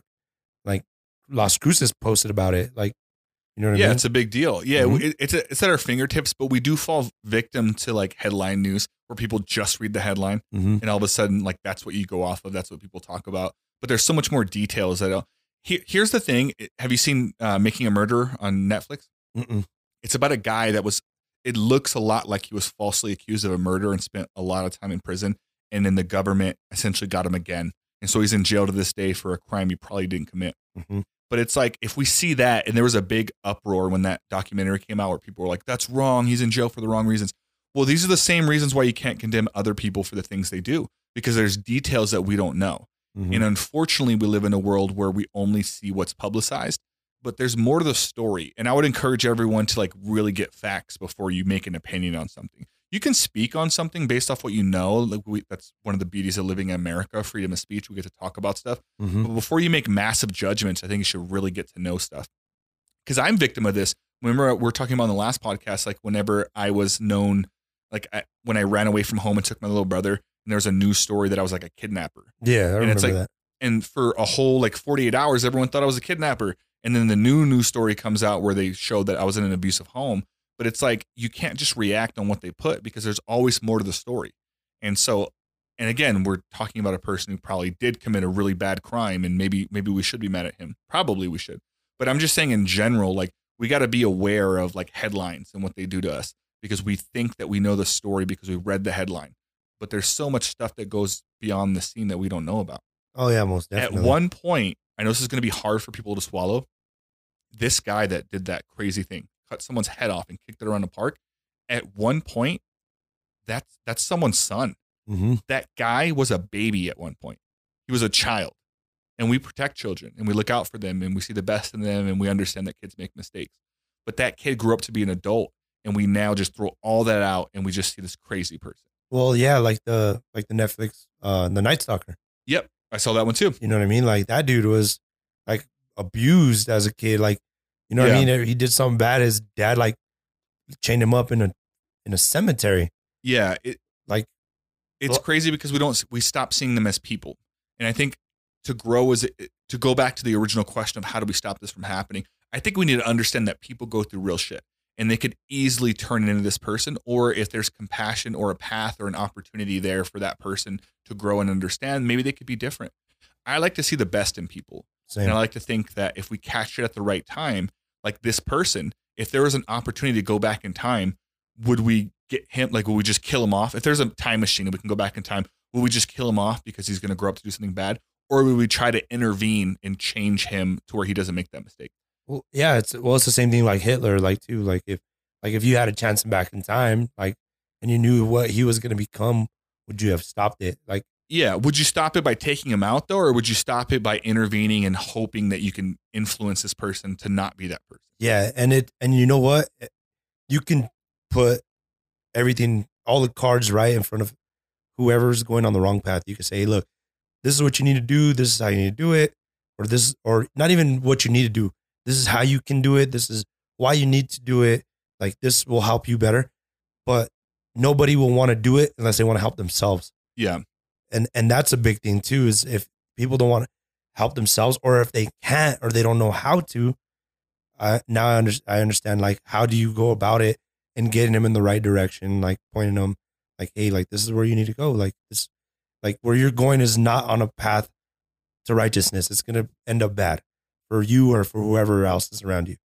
Yeah. It's hard because if you kind of said it perfectly, which is if it doesn't directly impact you, you kind of like don't take interest in it naturally. And that makes perfect sense. You know what I mean? If it's has nothing to do with your life, like it's not going to impact you the way it would if it directly impacted you, if it affected you or your family in some way. But it's hard because I like to see the best in people, and it gets me in trouble sometimes because I know some people that have done some bad things, but I really do think they're good people. Yeah. And I like to approach it in that way, but I'm also aware that they could do something bad to me, or they could. So I have good boundaries, but I like to see the best in people. I like to think that people have a chance to change, man. And again, maybe this person's so far gone that they don't, but I like to think at some point there could have been a chance. Or maybe there still could be. I don't know. See, and I've like the same way that you are is the same way I am. Like, you always got to look out for the best in people, because you don't know if they catch it, or you don't know if something that you say might ring in their head and be like, oh, you know what? Like, I always said no one cared about me, but obviously Will was always a good person to me. Like, yeah, maybe what he said was true, or maybe what he said was right. Maybe I should listen to that. And it goes back to, sometimes, like, can they help themselves, and are they willing to help themselves? Yeah. Like, for instance, like one of the best tight ends now in the NFL, Darren Waller. I'm a Raider fan. Shout out to Raiders. Let's go. He was doing drugs big time. Like, was he? I didn't know that. Bro, he was bad.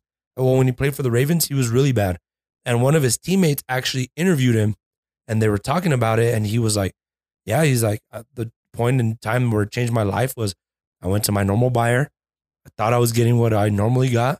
He's like, that's what changed my life was I blacked out for 5 hours. He's like, I woke up and I was like 20 minutes away from the practice field. And his teammate was like, I didn't know that's what you were going through then. He's like, I didn't know that's what you were living through at that time in your life. Yeah. He's like, if I would have reached out, he's like, you think it would have helped maybe like change something? And the first thing he said, he's like, no. He's like, because I wasn't ready to help myself. Yeah. And that's fair. But we also don't know if we don't take the I would rather take the opportunity and be wrong. Mm-hmm. Like, I would rather try to help, and maybe no matter what I did, it wouldn't have helped. I can live with that. But looking back, when someone passes away, we all do the thing where we go, what could I have done differently? True. And we all have to be really, really genuinely honest with ourselves. When someone passes away, they go, or let's say someone's suicidal or something, right? Mm-hmm. And they pass away. People usually go like, if I only would have known, I would have done something. Mm-hmm. Probably not. Here's why. You probably did know. I think people don't intervene, and it's easy when it's already over to say I would have. But here's the reality is people show signs all the time, and we ignore them, and not out of malice or trying to be evil or anything, but we have lives and we have things that we prioritize and care about. And those things just aren't priorities to us. Mm-hmm. And so being genuinely honest, like, maybe not. Maybe you just approach things differently. And that's not bad. It's not your responsibility. Mm-hmm. But if there's a chance that you care about someone, and there's a chance, if you care about someone and there's a chance you could do something differently, you should always do it, even if it could mean nothing. Because I'd rather you do it and it mean nothing than you to look back and regret that you did nothing. Yeah, exactly. And that's tough, man. And I've lost some friends where I think that. And as someone who's lost as much as I've lost, I had to stop beating myself up about that and just learn. You're right to learn. Maybe like it's not our responsibility, but like, don't after the fact try to say that you would have or could have done something. Do it.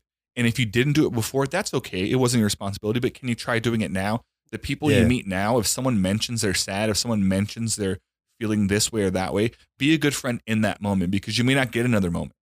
And if something happens anyways, you get to look back and say, I did my best. I tried my hardest. It didn't work, but I can live with that. Yeah. Yeah. Yeah. You never know. You never know what demons people are fighting ever. Yeah. All times.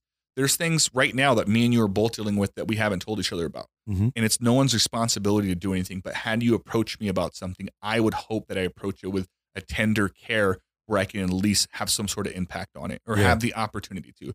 Because those small things, as someone who's been suicidal, I remember key moments that were so impactful that maybe the person that was part of that moment doesn't even know how much impactful it was.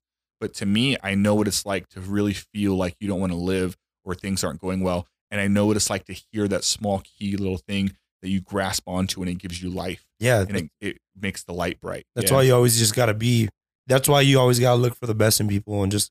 Exactly. And even if it's not to your interest or what you're trying to do, or like, if you feel like, you know what, I can't have them around, but like, I'll be right there. Like if they ever need me. Yeah. Like I feel like that's the way I am with a lot of people or certain people, you know, I'm very outgoing, very outspoken, care about a lot of people. Like I have a huge heart. So I always think about a lot of people, but there was times where I had to like, okay, like kind of just step back, let them do what they're going to do because maybe they're not ready for it, but you know what? Yeah. Let them know like, hey man, like, I don't know what you're doing. I don't know what's going on. Hope you're all right. Like if you ever need anything, reach out, bro. Give me a phone call. Like even just throwing that out to somebody will impact them because they're like, maybe it might just click in their head. Like, dude, I need to talk to somebody. Elias, I can call him. Let me call him. Boom. Yeah. So it's hard, man. It's a hard topic because nobody's solved the issue, you know? Yeah. It still happens. And things will happen that are out of your control at all times, and you just have to deal with them. But I think that we could all make a better effort, right? And we're thinking large scale here, right? Like obviously if someone was making a plan in the short term, this wouldn't be part of it because we're talking about mass amount of people just being nicer. Yeah. But I think if you can just control your circle or the people you have direct influence over and just try to be genuine and nice and available, like that can make a huge difference, man. It's contagious, bro. It's like that movie, Pay It Forward. Mm-hmm. You know what I mean? It's like, just help 3 people. That's your responsibility, not to save the world, but if you can help 3 people and instill in them that they should do the same, then they will also go out and help 3 people. And next thing you know, you're impacting the world. Yeah. And I know that's a silly movie a long time ago, but the story is awesome. Like the ability to change 3 people's lives in some meaningful way and just hope that they return the favor to someone else with nothing in return. Mm-hmm. You don't owe me anything. I'm paying it forward. Your only thing is hopefully you do the same for someone else. That's it. If we all approach life like that, we could make massive change. Oh yeah, most definitely. It's just the world doesn't think like that. No. And it's hard. It's hard to be consistent. Even me now saying it, like there's plenty of opportunities I missed probably this week, and that's fine. I'm human. But like my intent is to always try to take an effort in the things that I see and that I do have power over. And thank God I work in a job where I'm literally put in positions to do it all the time. But the best thing I can do for the people that I work with is remind them that they're not alone. Mm-hmm. And what I mean by not alone is not like I'm always going to be there for you. I'm not. I work 8 to 5 and I can't answer calls after hours. Like I'm not, but I'm available and there in the world. And you can remember what that conversation was like.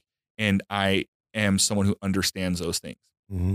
And sometimes that's all you have to do is just be available and to remind someone what you're thinking is not crazy. It's normal. Yeah. And it's like your voicemail. Leave a message and I'll get back to you. Like, you know what I mean? Like sometimes I might not be there, but you know what I mean? Leave me a voicemail and I'll get back to you as soon as I can. Well, the goal would be to have someone build someone up so much they don't need to, right? True. Is to be able, because you don't want to be what's the word? Like enabling. Mm-hmm. You don't want to enable someone.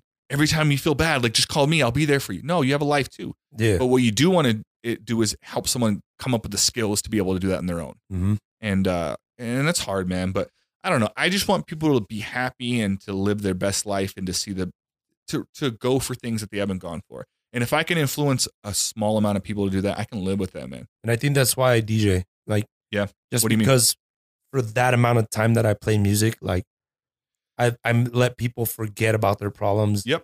You very issues. Rarely are at a club dancing and thinking about all the bad things in your life. Yeah, because you're just vibing. Like you're just listening to the music. You're having a good time. Don't get me wrong. You got those people that are there just to drink and just to cause problems. But, sure. Yeah. But when you DJ, like when I'm DJing, you have a crowd there, everybody's vibing to the music. Like it inspires me, bro. Like it inspires me to play more and to be there. And like, I don't know if I think, did I talk about it last time on the podcast where I said I'm going to quit? I was like, I'm done. I'm not going to do this no more. You told me about losing a bunch of music. Yep.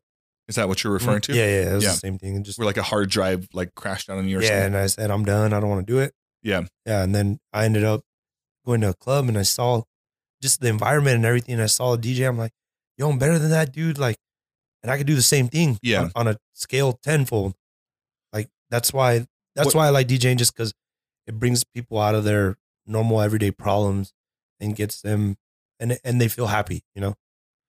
Music is powerful, man. Mm-hmm. Really, music got me through some tough times. And it's crazy how you're right. Like it could be rhythmic and it could take you to a different place in your head, a happier place, sometimes a sadder place depending on the song, but either way it's a place. And sometimes when you have anxiety or something like that, you need to be grounded. And the best way to get grounded is to listen to music or to have someone else's thoughts. When you have anxiety, it's typically because you're thinking too much.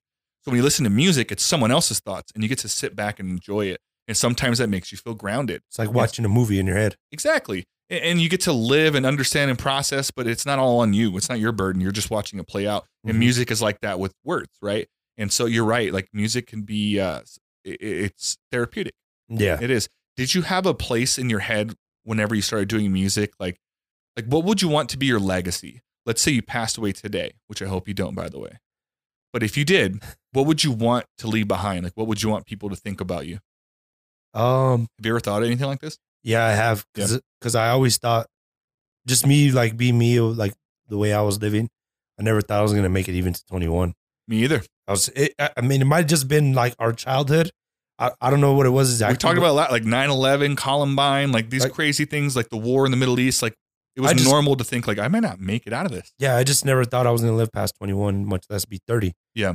So when I was living, I never thought of anything that I could leave behind. I was so worried about like, you know what? I'm just not going to make it. I don't care. Like, and I never been free. Yeah. Yeah. Now that I'm the age that I'm at, I'm about to be 31 next month. The legacy I want to leave behind is, I want everybody to know that I cared about a lot of people, and I wanted them to know that I had the best interest for them, whether they were in a bad place, whether they're in a good place already.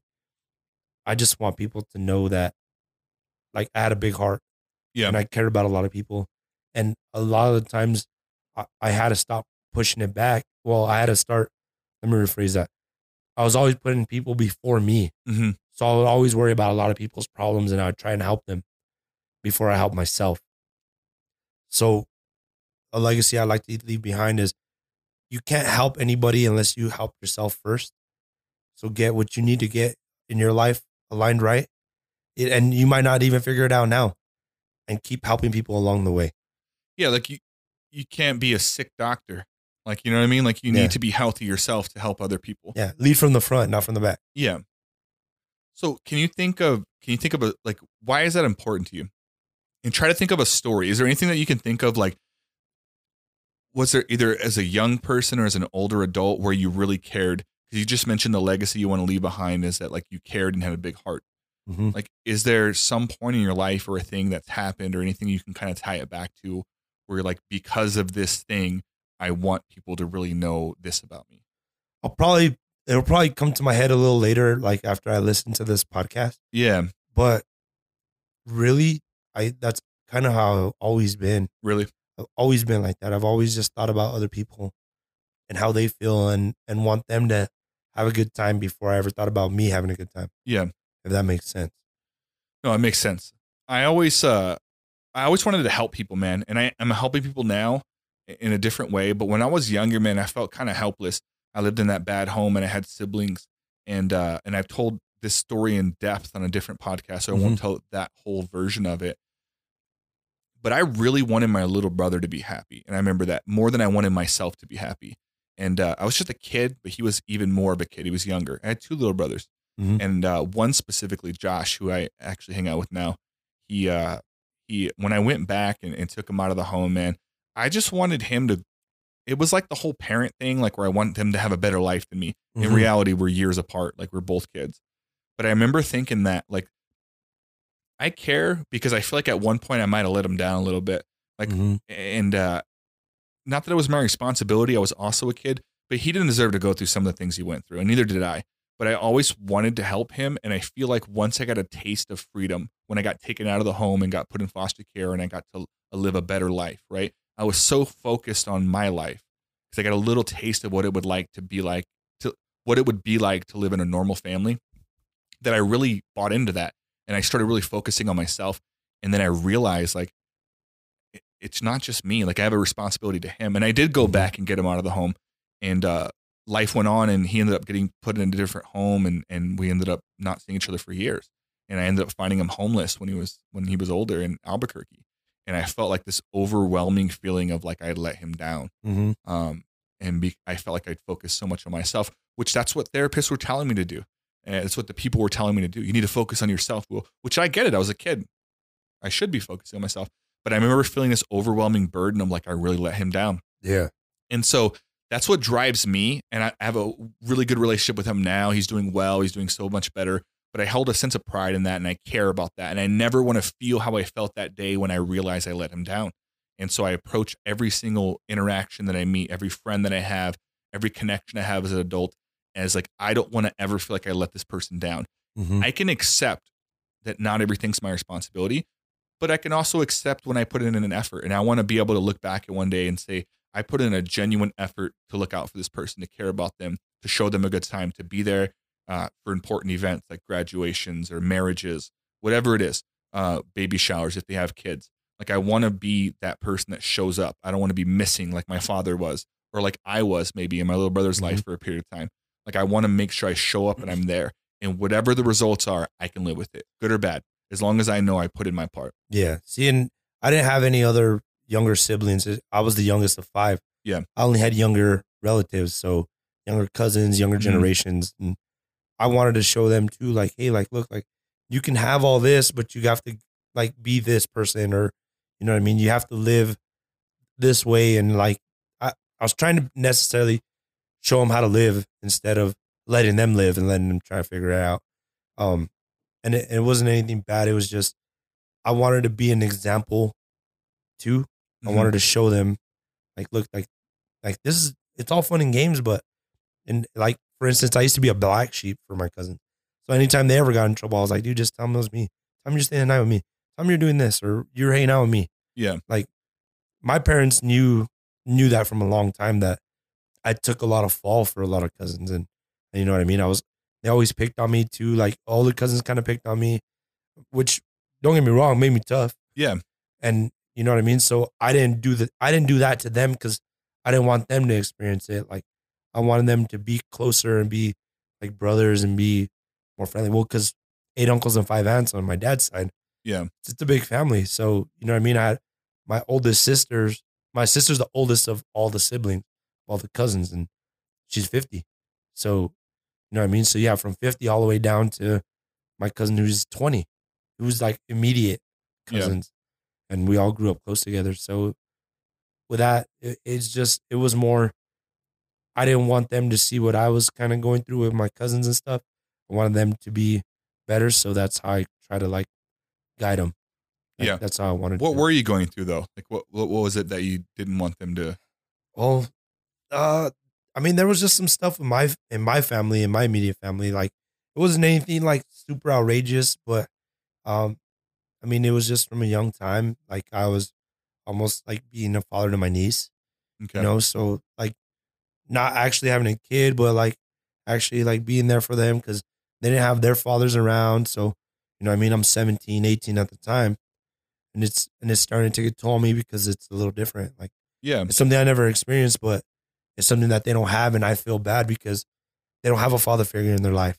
Mm-hmm. So I felt like I needed to be that father figure, and ultimately I really didn't need to, but I felt like it was necessary, and that's what they needed.